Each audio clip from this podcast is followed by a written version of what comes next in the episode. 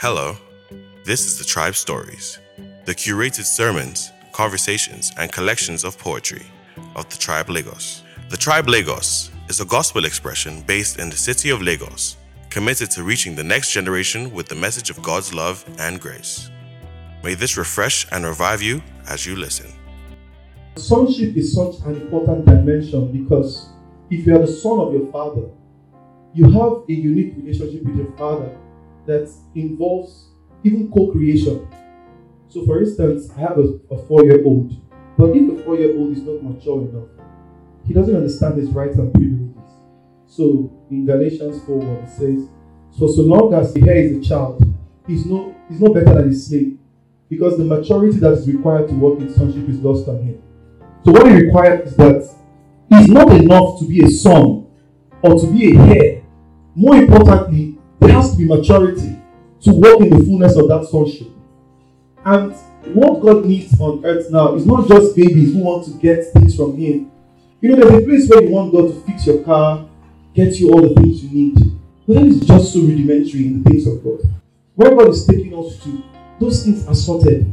We're not even distracted or we're not even concerned about those things. We don't pursue after them. Remember the recipe, the formula God gave us that seek ye the kingdom and his righteousness, everything becomes an addition. Today, in the way that we have designed the church, is as though we optimize the church to pursue our needs. So there are two extremes. There are two extremes that I see um, today. And when we started the tribe, we, we stayed on love and identity for so long. But we soon realized that love and identity wasn't exactly going away. Love and identity was almost the central theme of the tribe. And after that, we got into um, dying to self. My brother, it was as though God was, that was a purifying message because some of us were full of our ideas of life. And God started to empty us of those ideas and was breaking our preferences to say, you know what, these are your preferences, but let me show you my way.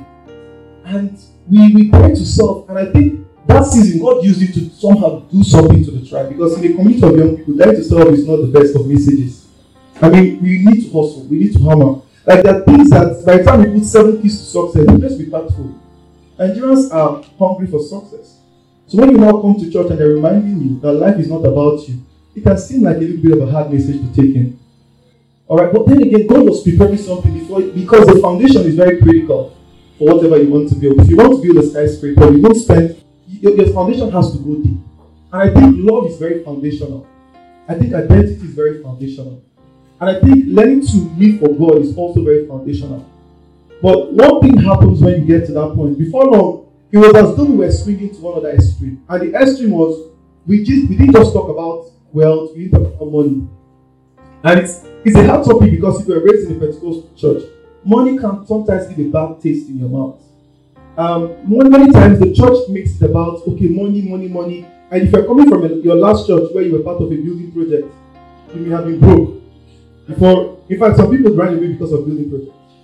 So you know, but the point is, it wasn't so wrong. It wasn't wrong that God God wanted us to prosper and have prosperity, but there is an extreme. So I'll, I'll show you this extreme. On this side, I think there is a a reality where you feel uh, riches and righteousness cannot coexist.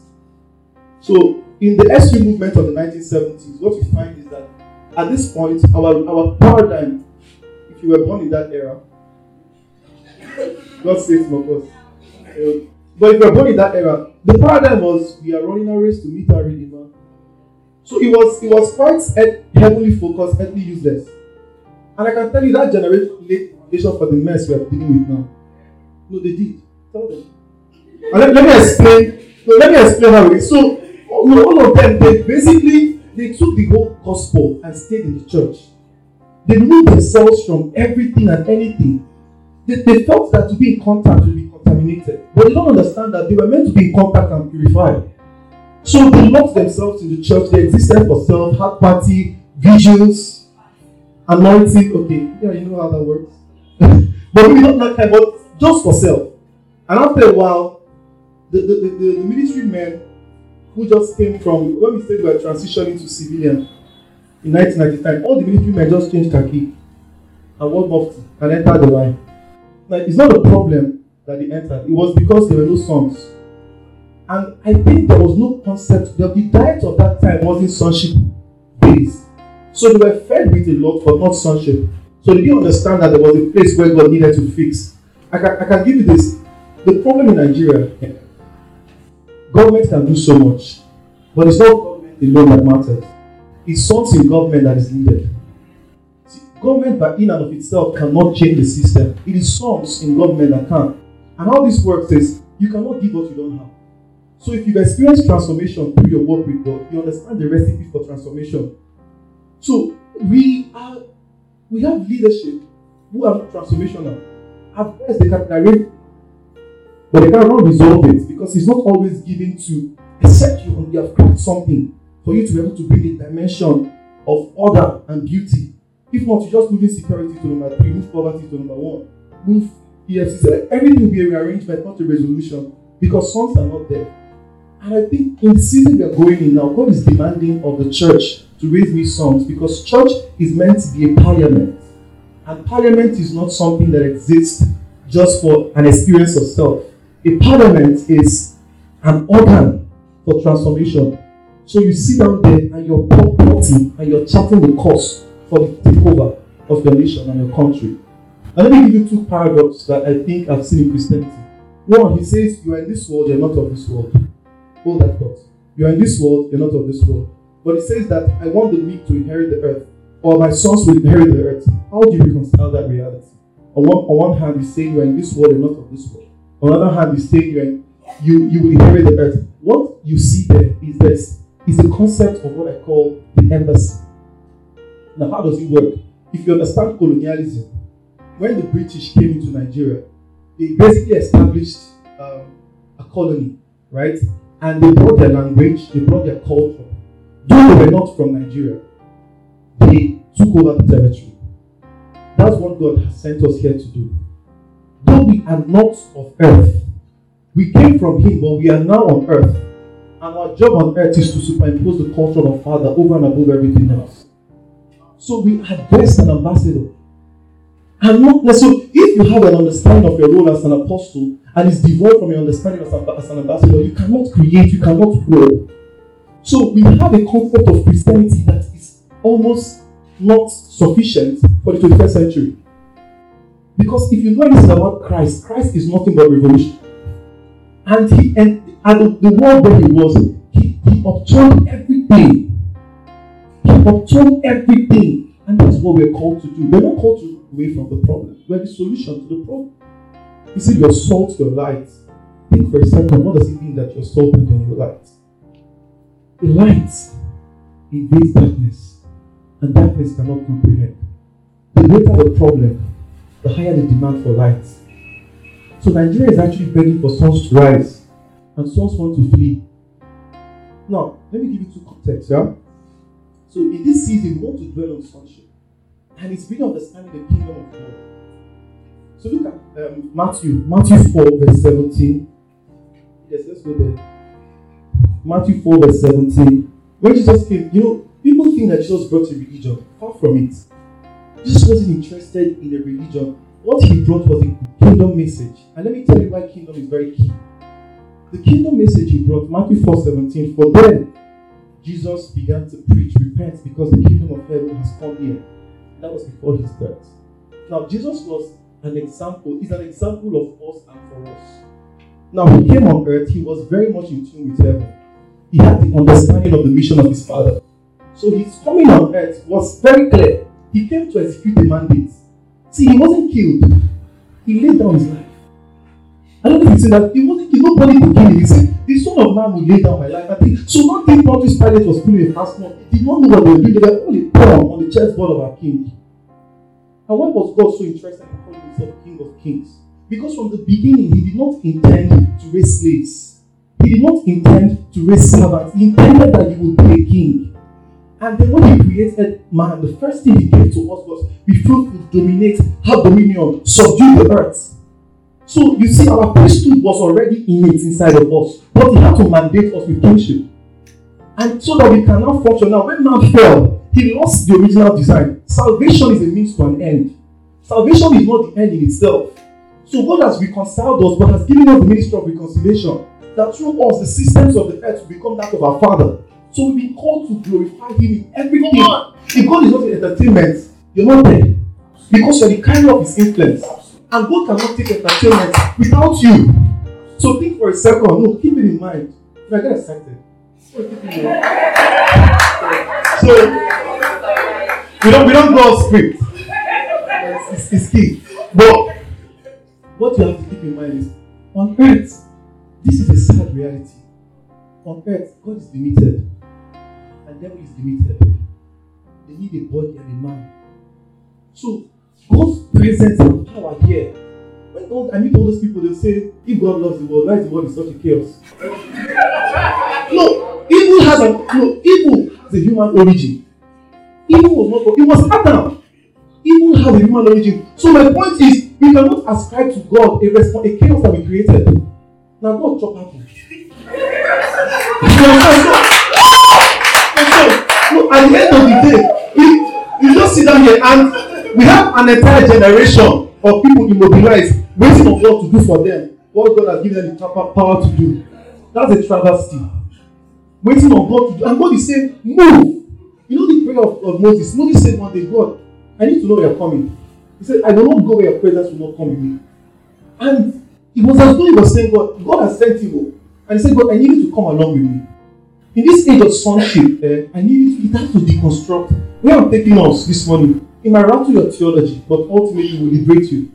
Because this is the, the, end of religion has come. We cannot stop. If not, let's close shop and go back to where we're coming from. Because they did it perfectly well. So if it's just to exist for another expression of joy, uh, no, you're a perfect expression of God on earth. And you're on a mission for Him and with Him. Alright, so on one extreme, people feel that riches and righteousness are inconsistent, they cannot exist together. And then they settle. They settle in this place of poverty, they settle in this place of lack, they settle in this place of limitation. And that is anybody here, uh, if this is your theology, you settle.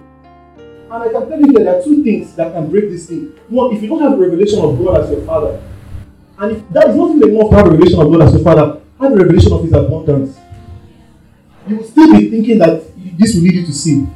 Now, on this other side, there is a group of people who have pursued God as a means to an end.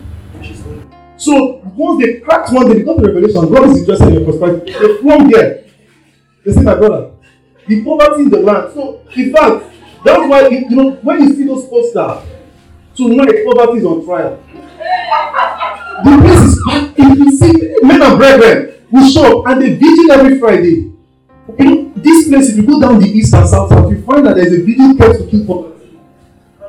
Poverty dies not.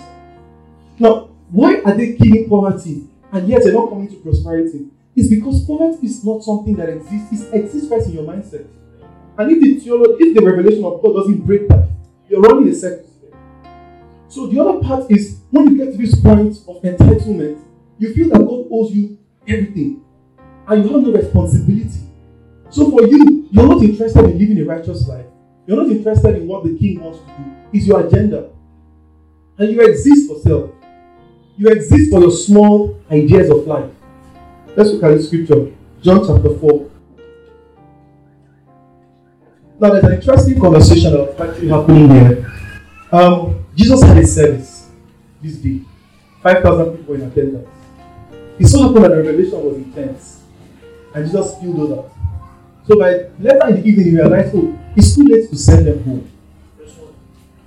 Just from verse 1, John, John 6. I want us to unpack this together. I want you to look at Jesus' mindset and the mindset of his disciples. If you understand kingdom, there is a way you see life. If you understand kingdom, there is a way you think. And if that thinking is not institute reality for you, trouble. There will be inconsistency. Your faith will saying one thing, your, your imagination will be playing another script. What can bring both your mindset, your faith, and imagination together is when you have a deep revelation of kingdom. Now, see what he says here. A huge crowd was following him because they saw the signs that he was performing on the sick. Keep going. So Jesus went up to a mountain and sat down there with his disciples. Next. Now the Passover, a Jewish festival, was near. Oh.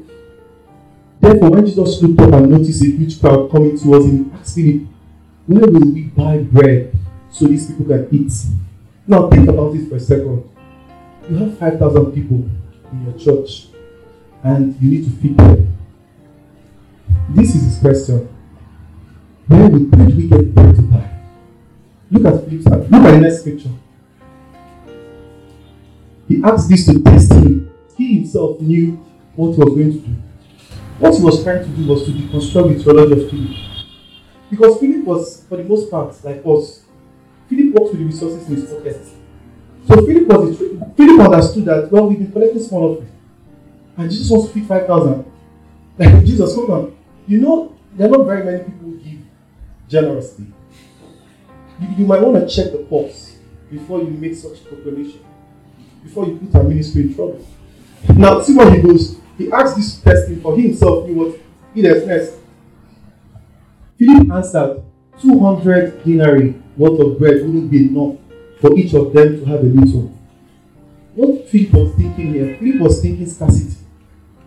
This mind had gone to his force as the source. And Jesus wasn't coming from that paradigm. Go to the next.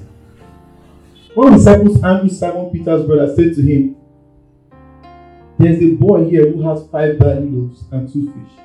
But what are they for so many? Now, Andrew was also thinking what scarcity. Philip was thinking source. Andrew was thinking scale. Like, we don't have enough to scale. See what goes on. Next. Then Jesus said, Have the people sit down. There was plenty of grass in that place. So they sat down. The men numbered about 5,000. Now, the way they explain this thing in theology is that in every community, women are more than men. In, in church now. So if you, if you, have, if you count and you realize that the men are 5,000, it's very likely that the women and children, you know, but the neither here nor there. It could even be that maybe it was my 5,000 was everybody. But yeah, the point again, whether it was everybody or few, the numbers were lot. So next, then Jesus took the loaves and after giving thanks, he distributed them to those who were seated, so also with the fish, as much as they were wanted. Next, when they were full, he told his disciples, collect the leftovers so that nothing is wasted. Now, Jesus is coming from an economy of abundance. And this morning, that's what we're talking about abundance. I'll give you a concept of abundance. Abundance is first not about stuff, it's about being. And if you have a revelation of God, you will understand that God has a way with words. So let me give you an instance. When he was describing love, he said, For God so loved the world that he gave. Now, if you measure so as a preposition, it is the scale is huge. You understand? The scale is huge. Now, when he talks about his mercy, in First John, he spoke about love that for what manner of love has the Father lavished on us. Pick that word and look at the dictionary. Lavish is an extravagant word. God is very big on, on certain kind of description the mercy and the grace that have availed us, we are not running out of them anytime soon. But how would you think that in love God can be excess and in blessing you and in bringing you to wealth He cannot be? If you believe that God loves you unconditionally and is committed, His love for you can never run out, you have access to supply that you haven't cashed in on. So what, what, we, what we need to first of all understand that we are born into a culture of scarcity. Because earth the economy, you know, scarcity as a concept is an economic uh, tool. So the way they use the economy, if you want to create uh, create an artificial scarcity by withdrawing supply and increasing demand, the moment you create that situation where the supply is few, the demand is much, they hike, they hike the price. All right. So scarcity is a man's concept, a manipulative. Thing. But look at John 10 10 to tell you where Jesus is coming from. In John 10 10, he gives us two realities. There's the reality of the devil. And it says the devil's goal each morning he wakes up is to kill, to steal, and to destroy. On the other side, his own job description is that you have life and have it more abundantly. Now, abundance is a big word. When you now add more to it, the scale is staggering. So there are two things I see here. I see on one reality there is what I call abundance. And then here, there is scarcity. Okay, so what I think of, if you read the Mere Christianity, said something. He said that our joy is not necessarily in having money. Our joy is having more money than the next man. The scarcity has deprived us that we feel to win somebody else to lose. So scarcity mindset is anti-kingdom. Because here you're not thinking we we, you're thinking self above all else. And when you call when you call into a concept, so what is it for me? It's because scarcity has so uh, somehow you cannot think of abundance where everybody has to win. So John 10 10 must be in your, your mind. Like here, the kingdom of God is abundance. And we have access to this kingdom. So every, every time you wake up, one thing you must keep in mind in this abundance is that it is not about your ability, it's about his capacity. Now, let me flip it. It's not about your capacity, it's about God's ability. So, but the point is, keep that one in mind that when you approach your life, don't approach it only from the place of your own capacity. No matter how much strength you have, let His ability superimpose on your capacity, abundance will flow. Alright? The second thing you also need to understand is that your source, He's your source and your supply. But you need to understand abundance. Your salary is not your source. God is your source. So the moment you start to plan with salary, you cannot apply for masters. Because your God has to, your salary has to fund it. And salary is not adding up. You understand? So because at the end of the day, we're not meant to make ends meet. We're meant to flow in abundance. But if abundance is not a reality first in your mind and imagination, you go broke. And the broke is a choice. Like God had no intention for providing you anything. You by yourself decided not to take enough risk. You by yourself decided to play it small. You by yourself decided to build your life on safety and security. And before long, life will take over.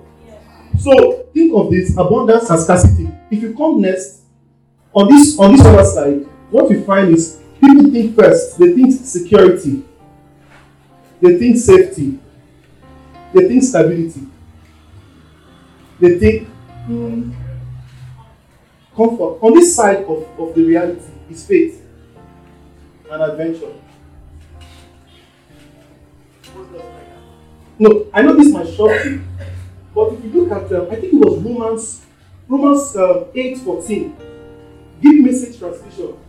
Like we see the perspective of God. Now, safety, security, and stability, they are not bad in themselves, but they are too small a reason to live life.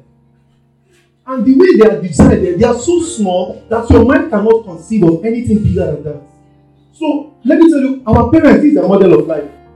That's why they force everybody to medicine and law. I, no, if you were not, trust me, have the you were you were forced or convinced or manipulated or cajoled to choose a course based on the fact that it will always have jobs. But I can announce to you why you need faith even now, why you need to understand abundance. Nigeria's economy is going through tectonic shifts. So you wake up one morning, what used to be a paid employment is no longer valid. When I was in school, I used to I wanted to work for Shell. been a while I saw someone that was employed by Shell. In fact, one of ExxonMobil just laid off and out. A lot of mess. My point is the world has moved past stability. Let's see this scripture. So don't you see that we don't owe this old do-it-yourself life one red cent? There's nothing in it for us, nothing at all. The best thing to do is give it a decent burial and get on with your new life. God's spirit beckons. There are things to do and places to go. Anything, your work with God is likely to transform your life into an adventure than anything safe. In fact, there is a kind of safety that God guarantees you in adventure that is not tied to supply into your own stuff in your pocket. Let me tell you what happens here. If you live your life for security, the job will always own you. You will kiss out so much that the job is your life. So you come to a point where you're not able to conceive of what God, you're not able to take risk because stability. Do You know how low that thing is to live life for. The spirit of God is beckoning. Let's go into an industry. Let's take over. Let's say no, I want to be here. This is my comfort zone. God doesn't pound out comfort zones. If anything, He breaks them. And if you don't step out of this place into this place, one day you wake up and you realize you live less than your redemptive benefit. In fact, you live so you will just you wasted an entire grace that God flourished on you. So stability, safety, and all of those things they are insufficient for you at this time. So your sonship is about walking in faith and adventure. It's about going where no one has gone before. It's about being pioneering things with God. There are templates in the spirit that are not on earth. There are industries that have not been named. Can you be the one? Alright, you're trying to reinvent the wheel, and God is trying to invent something new. And you're like, God, and God is saying, I'm not in that old, I've moved beyond that. The abundance of God doesn't just make um, wash. He doesn't just change your garment, He gives you a new one. abundance is, He doesn't just heal you, He makes you whole. So I need you to conceive that God is committed to flourishing your life and blessing you. So when you come into a place of lack, the question is, it wasn't something that was created in the last four years. It has been ingrained from culture, from tradition, to make you believe the wrong things, settle for the wrong goals. And now you're realizing that you're always going from paycheck to paycheck. And a bonus is not just about money, so we cannot settle, but that example is so critical. Because I've seen a, few, a lot of people here, and a lot of people have met in this country. Nigeria has a way of squeezing you into a corner. And then you settle in that place where you feel like, well, and yeah, seven, ten years. I, I, I had someone that was doing a job of 70k for four years. And he was supposed to be hold this one till better stuff come along. Four years after, nothing had come along. Because somewhere that's the plan of the enemy. And do you think that your life belongs to someone? The point is that do you know what you carry? Do you know this message that we have? It's not just to play religion. It's that at every point in time, you're a solution provider. And if abundance is not in your mindset, you will never produce anything. And God is saying, no, in sonship, you work as the wise. You're a master planner. You see down that your spirituality doesn't excuse you from being strategic. In fact, your spirituality gives you the access to supernatural strategies that are not on earth. So nobody can fault you when you come. So at the end of the day, are you working hard enough? You want to do a business, you don't have a business model. You want to do a business, you don't have a business plan, and you want God to open the windows of heaven because He doesn't play karu karu. He doesn't pour it in the open. He funds something. He will always ask you, "What do you have in your hands?" And if you don't have anything, sometimes it's not about what you have, it's that you have it and you respect it. Because it's in God that God can take the little and make much out of it. So you can take the ordinary and make extraordinary. If you undermine what you have, what will happen over time is that you're not walking in faith. See, faith means that at every point in time, you believe that the substance of what you're holding is bigger than it's just an evidence of what God is about to do with it. So that little stuff you have is only an evidence of what God is about to do. But don't undermine it because if you're not faithful in the little, it's unlikely that kingdom will see you faithfully much. So kingdom works in principle. And let me tell you the fact: this thing I'm sharing is not an exclusive right on the of those who have come to embrace Christ. In fact, Jesus knew how accessible it is to humanity that he had to hide it. He was parabling all over the place. You, you know, I said I will have to hide this parable. Because the truth is that some men have stumbled on it without even connecting. And they're like they're like servants of horses. They're riding the horses, but they're not sons. But yet they've gotten access to it because it is it is it doesn't pander to your your sonship or slavery your slavery. You stumble on it, you have it. So have you wondered why some men have built things of skill, made impact? One man is fighting polio in Africa. One man. One man is trying his goal is to eradicate malaria and polio. And you know some people racketed the money. They are helping your country, you not racket on. The point is that the the point is because the scarcity mindset is so deep, there you can steal so much and steal more. How can guy who has stolen billion be stealing 10 million? It's because scarcity has a way of making you feel like it's insufficient. So insufficiency is pulling you on every side. And if you don't have abundance, you build a business so small that God will accept by mediocrity.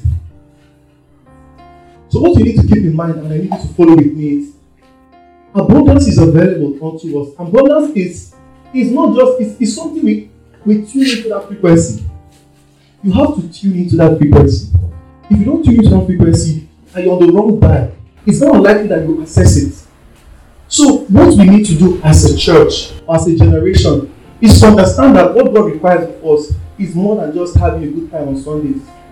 If after the good time is just to come back again another Sunday, um, we are missing the point. We have to work as sons because the government is upon our shoulders. He spoke about it in Isaiah 9 that unto us a child is born and a son is given, that the government will be on the shoulders. What it's talking about, and even social justice, the widows, the poor in our environment, their responsibility. The thing is that if you want to find God, if you don't value the next man that you see, you cannot value the God that you can't see. Because God designed it in such a way that the next man you see is an expression of Him. So if you undermine that man, you will never get that one God. So think abundance. Let abundance be your mindset as you go today. What you need to keep in mind is God, what am I creating? Am I coming from scarcity? Am I coming from safety, security, and stability? Because the enemy will, when you get here, you discover that stuff owns you. If you come here to you discover that stuff of this entitlement place of prosperity, you think that you own stuff. The stuff own you. You realize everything around your life is trying to preserve that. We're meant to own stuff, but we're never meant to own us. But the beauty of getting that place with liberty and freedom comes with first understanding of wonders. There's another thing I like to put here, which is um, here when it's about you and here it's about the kingdom. Self is so small an agenda. It's so small an agenda. It's about the kingdom, and the kingdom of God is the kingdom of God is the goal. That's why Christ came. You look at it in Matthew. If you look at it, you see the kingdom, of the kingdom. When you woke up in Acts chapter 1, you know, he spent 40 days teaching them of the kingdom. What was he talking about? He was talking about see, the plan from the beginning was that God did not make earth to be a mess. He made Adam and gave dominion to Adam. Adam was made in my image and in my likeness. What it meant was that when Adam came, I went on sabbatical because Adam was my was was a continuation of what I meant to do. Adam was a chip of the old block. Adam was out of my block. Adam was actually cut off from the rock. And everything I am, Adam has. And that was why God said, Adam, name the animals. Adam did that effortlessly without saying, God, show me some dreams to do that. Because God already given the capacity and the will to walk in that. Today, we must step into the fullness of who we are in God, not operate in lack. Because it's the lie of the enemy to believe that you don't have what it takes. You just need to walk in faith.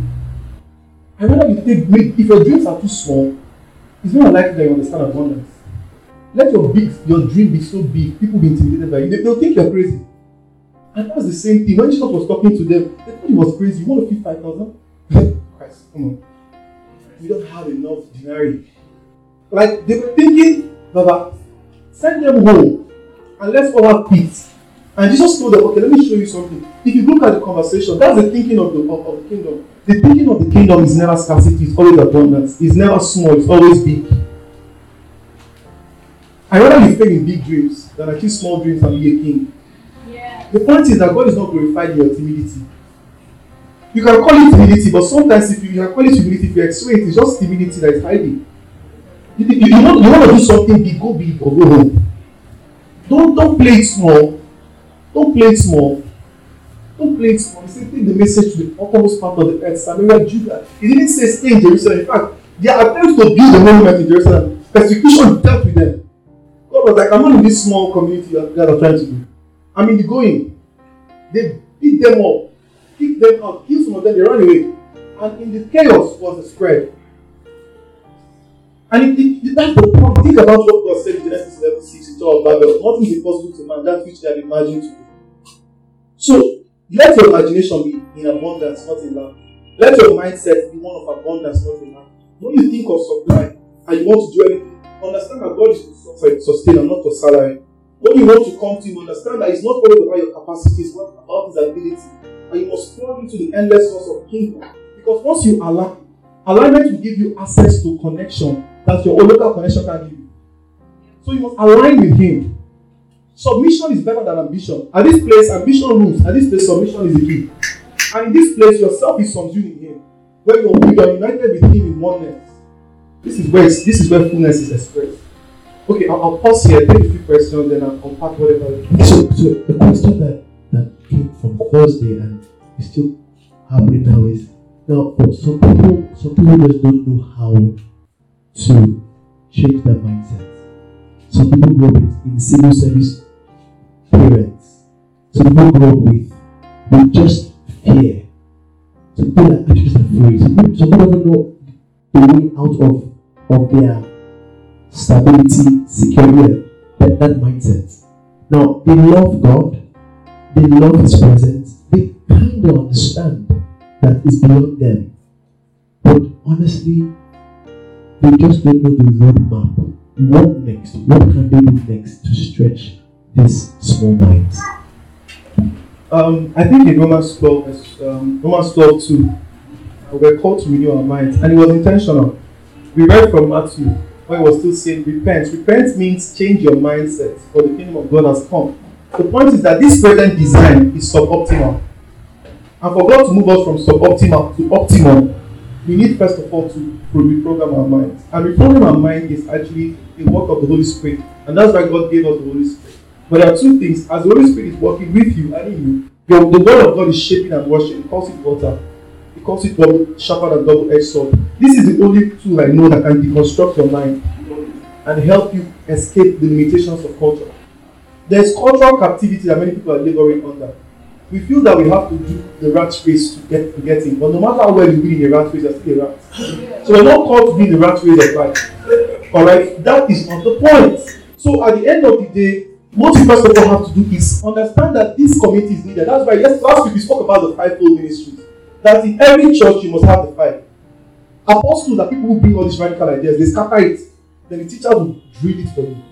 Then the prophet will give some level of direction and, co- and correspond. Then the pastors will nurture you because some days you're going to be some of the business family move your logo. Oh. So, so welcome to Lagos. You understand? So at that point, that you don't fall away like my God, the proposal I worked on, it was all night. Stand up and say, I declare. you know, this I declare these men are on trial.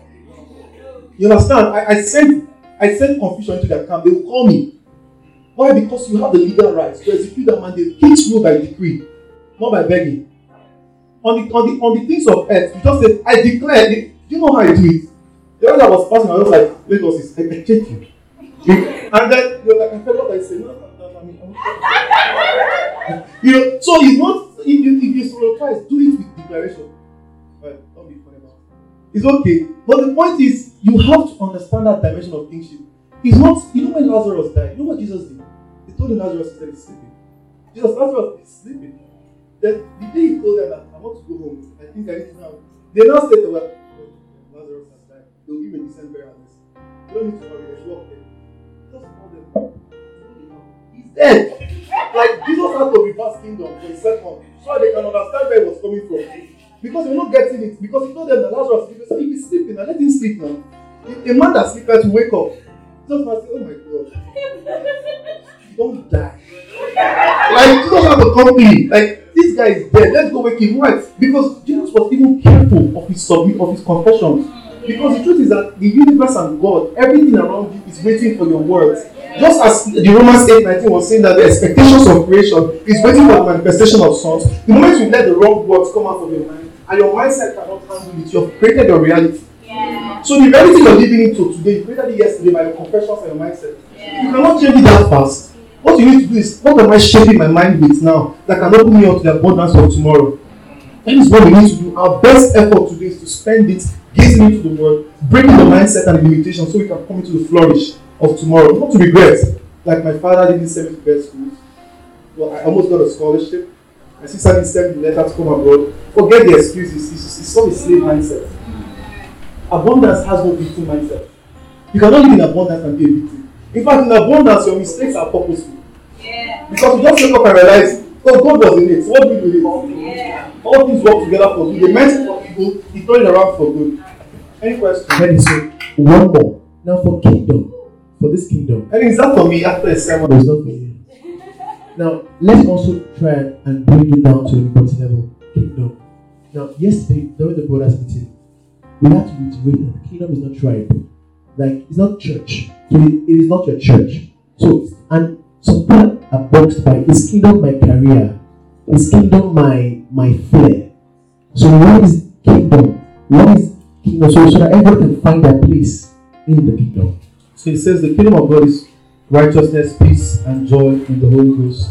That's the uh, minimum indis- uh, how- irreducible unit. If you, if you did chemistry, there's something called the irreducible. When you come to that unit, so what it means is that everywhere you find the earth, there is meant to be righteousness, peace, and joy in the Holy Ghost in everything. That is what we are called to do.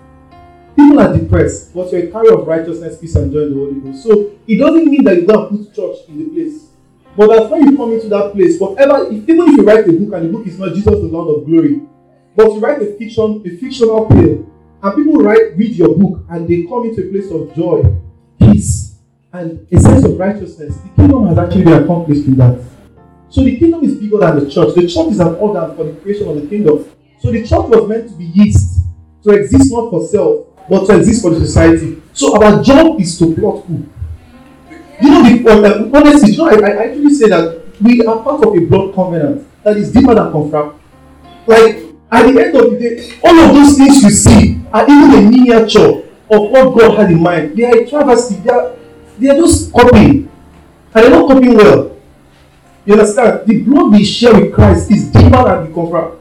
The even Jehovah was even telling them that when you go to club and you find all those people jumping, jumping, there's still our groove. There's, there's in his presence of joy forevermore. So if you're not jumping and grooving like that, you think they have a groove? At night depression comes. Because that was the high of the high. Like the high was of was substance induced. You understand? It was by the time they wake up, you know, somebody saw me and raw. And then said, Are you guys church? Yeah, what's up? What do you guys think? Like, how can you be how can you be jumping for two hours, three hours? I you know I, I, I like the jumping dance because it has no pattern. You understand? No, nobody said, Are you following the beat? No. The beat is job. So at, at the end of the day, that is what it is. In, your music career, it's okay. You know, somehow the church is trying to force everybody to do Bethel. But not everybody is called to Bethel. Some are called to Bethel. And God forgive you if you take your own somewhere else. Work with the patterns of the spirit in your heart. If God has revealed worship to you in the way that is for church house music, do house music. But what it is is that we're trying to make one formula and impose on everybody. Some people are called to take it to cosmos. So cosmos is devil's kingdom. So uh, it's the unredeemed part of the world. But at, the end of the day, some people use their pattern to impose on others. My point is, be liberated. Some of us, we have that expression in church. It's powerful. Bring it. There is purpose in that. There is kingdom in that. If God has inspired you to sing about love and freedom, take it there. Express it. Don't say those people are wrong and we are more in the right. Or they're in the right and we're more in the wrong. Or trying to be strategic too much and then miss your template and your pattern. God will prosper you wherever it is. So, my point is, what the patterns of the Spirit has revealed to you. But remember that you are here to execute a mandate. So even if you do a church music and the heart of love and heart of God is not in that church music, it's an abomination unto him. And he will rather those people out there who are not mentioning his name and they are not, using it for money. But if your goal in church in, your own music is to hammer, God is saying that is so small a goal. That's scarcity playing to you're playing the kind of scarcity. Just was having an argument with some guy and he said that in America, 37% of Americans, 37% are the white Americans. Only 4% of Americans are the gay community. And they are fighting with abundance in the cosmos. They are fighting with what? Millions of dollars. The what? The gay agenda. And they fought so much that on, on Thursday they almost paid TMZ half a million dollars to push that Sesame Street, the, the puppets, way gay. And what am I saying? I'm saying that abundance is a responsibility. It is not so there are many levels in life. You, you can spend 40 years doing your own Lord heal me, Lord love me, Lord I love you. Lord I thank you. For 40 years you can stay there. But I love you. I love the presence you can stay there for 40 years. Or you can go God's love in identity, in sonship, in kingdom, and in abundance, and become responsible for God earth. So it's not in entertainment, it's in culture. It's in medicine. See, I'm a doctor. Guys, medicine in this country is a mess. It's a mess. People die because of insulin. Insulin, 100 naira. It's a mess. It's in politics. You saw what's happening. I saw somebody parting in blood somewhere on social media. In the state. I saw it. It's a mess. It's in politics. It's in governance. It's in media. It's in music. It's in arts. Right now, to be better, it must be you. To paint, yes. Oh, you know, top, top, global, to in fashion, you must be working somehow. No, but get the point. It's everywhere, and all we're doing is saying, no, there's the next level. Now, now, please let me add, it might not happen for you now. But start getting your mindset what? Prime, that's the point. Because you must work on your skill sets. You must go to school and become fantastic. You must be like the good writer. You must work on yourself. So that when the time comes, you will react right. Any question? Any more? Yeah, uh, we'll do one more. I just want to remind you something. Call it the optics of abundance or the optics of the kingdom. There are many scriptures God has given to us as a. When He says that nothing is impossible to them, that which they imagine to do. He was speaking of that. When He said, um, uh, "You are more conqueror through Christ Jesus," He was giving you the abundance concept. When He says that um, you have overcome the world because greater is He that is in you than He that is in the world, He was inviting you to a place of abundance. The only person that needs to give you the permission is no longer God because He has already permitted you. You need to give yourself permission. In fact, you need to get out of your own way. Let God flow through you like He wants to. I wanted to ask a question that um, I did some research on, but I've not gotten clarity yet. I don't know the full. It's the Beatitudes. Can we put it up? Okay, yes. So I really need to understand this part that says, "Blessed are the poor in spirit, for theirs is the kingdom of heaven." The poor in spirit. That part that says poor in spirit. Okay, what, what I what I know this scripture is saying is poor in spirit is talking about the, the state of your spirit that is one, um, repentant, empty yourself, um, humble enough to admit that God, you need the help of God. So you've turned your gaze to Him, all right, and He has become your strength. You're not growing in your own capacity, you're growing in His own to supply the strength. So everyone who has gone through, sometimes if you're not broke, you won't get there. Oh, do you know I got there? Broken and battered. I became poor in spirit. Well, Feli, you're correct. So good. Thank you, for that powerful word. I think abundance is such a powerful concept that many persons don't understand. You know, when the scripture comes alive to you that the Lord is my shepherd, right? It makes a whole lot of difference for you as an individual. The problem many of us live life the way we do is because we are focused on self.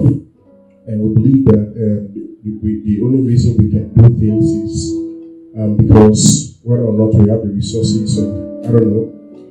And this is why I believe many of us sell ourselves so short, whether it involves um, negotiating or trying to get a job or something, because we prefer the security of slavery over the uncertainty of freedom. And, and, and so we never, ever, ever trust God to take us through the faith because we just believe that um, if, if, if, if it's not us, it can't be done. And God is our source, and as long as God remains my source, I'm good. So I just want to thank you for that powerful, powerful word. Just one more, one more. I'll, re- I'll recap the question. Okay. What he his question that I think this is important so we don't miss it. His question is how come the bad ones prosper Why sometimes it's like the good ones are struggling? Now, let me tell you, Nigeria, when you say Nigeria, Nigeria is a construction. Because the corrupt is always stealing.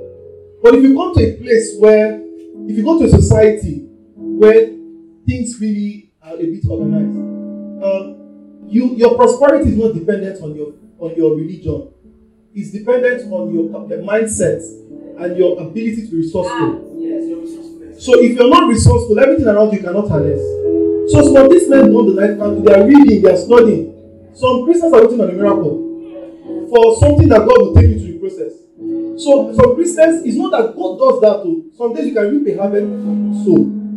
But that is oftentimes sovereignty. And he does it when he wills. You don't you don't have so much control over where you can say God give me that. God say not yet. But God has given us a principle where you sow a seed, water it, you will reap the harvest. So to be expecting a harvest for seed which you have not sown is not always the guaranteed way. So when he spoke, he said something that I think is also very key. I'd like to tie that in. He spoke about certainty and, and then possibilities. The reality is that God is not so much about certainty as he is about possibilities. Let me explain. When they left Egypt, he gave them manna. They wanted to wake up every morning certain that manna would fall.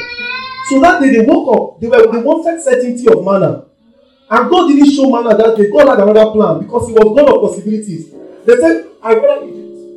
You know, they wanted to go back because their, their mindset was they make formulas out of their experience. And God was not to be reduced to a formula. So the point is that how can you be saying it's not if it's not bank and not do? And God is saying, see, I'm the God of possibilities. Like you, I can deconstruct and take you wherever I want to. My spirit beckons, there are places to go. So sometimes our mental construct reduces us and impoverishes us. We come to a place where we, we want certainty of manna. And God is saying, trust me, for manna is not coming today. And you have to learn to live with possibilities. Yeah, yeah, on Thursday, one, one thing we tried, we said there is a slave mindset on this side, there's a sonship mindset. And God was intentional. When Moses was born, he organized for Moses' adoption in Pharaoh's palace. So Mo- Moses escaped the, the 400 year slavery that destroyed his race. You understand? They were but then Moses escaped it and God took him to the palace. Moses saw royalty. Moses was now educated. He could understand Genesis. When God was speaking to him about what happened in creation, Moses could write because he had been educated in the palace. When he came back, it was a hard pressed form to carry people who didn't have a renewal of their mind. 400 years of slavery had eradicated any potential of sonship. God was telling them, I'm the, I'm the God of your father Isaac and Jacob. And they are saying they cannot conceive, they cannot conceptualize. It was incon- inconceivable of them to understand a God that can free them. In fact, he said the certainty of Egypt, the bondage and the certainty of Egypt was more appealing and more alluring for them than any uncertain journey with God to a promised land that they don't have. They can't handle it. Don't let your past deprive you of the glorious future that God is calling you into. Forget certainty, safety, security. They are too small a concept. Let God redefine it for you. Because safety in God is not the absence of danger, it's His presence with you. And all you need to know, just face with God. Just face with God in your life. Don't think you want to be too fast or too slow. Pace with Him. There's a scripture in First, I think it was First Corinthians 17, 17, where he was saying that don't look to in message translation, don't look at, don't copy others. That even if you are a slave, you're free because abundance has come into your life. So your limitation, your circumstances cannot invalidate the word. All right, abundance is yours. Let your mind conceive it. Let your imagination carry. David. So yeah, I think this was brilliant actually. Um, so what else was like an item point? Um, when you were speaking, you know, I kind of sense that what God was saying is that God's word is not measured by human understanding, but it is evident to all. So when God blesses a man, God said, "I'll bless you in secret," but I mean, uh, what I do in secret will be seen, right? So it's evident to all, but it's not measured by human understanding. I think sometimes the worldly prosper, but then that prosperity is being defined by material things. But God's wealth is not the prosperity of man. man. That's, so that's the first thing. The second one is I think every time we talk about abundance, abundance has to be spoken about within the context of God's vision. Because you can't you can't have an abundant conversation without knowing where you're going. The Bible says without vision the people perish. So if you're talking about abundance, abundance, abundance, I think that's sometimes the problem with the church. And there is nowhere you're going, then you're going nowhere. You know, and so for everyone, we need to talk about abundance within the, the context of what God is saying to us. And the Bible says, write down the not my vision. So it is God's vision. And then from that place comes expectation. And the Bible says the expectation of the righteous shall not be cut short. So when he gives you that vision and you expect him and you're walking with him, then you're flowing well. So that's that's one thing. Fantastic. Um, that oh, that scripture in Psalm that says that the, the, the steps of the righteous are ordered by God because His ways pleases the Lord. So our alignment gives us access, and um, that is so fundamental. I just remembered Abraham. Abraham walked with God, and guess what? Abraham, a single man, after a while of working with God, God said, "I will be your reward." And guess what? That was what God promised him. But he was exceedingly rich, and yet he wasn't pursuing the riches. God had said, forget whatever you do. Even Isaac is not just your reward. I am your reward. So in the midst of our pursuit for abundance and the desire to become more and to accomplish the things that God has placed on our hearts to do as we walk in line with His vision, we must remember that He is ultimately our reward. Not anything we can become. We are not using God as a means to becoming great. No, He has invited us to share the greatness that He has bestowed on us. In fact, He wants to express His greatness through us. But we have to then die ourselves, empty ourselves to allow Him to do that. All right, let us pray. You can log on to thetribelagos.com or email us at hello at thetribelagos.com. Follow us on Instagram, Facebook, and Twitter on The Tribe Lagos. God bless.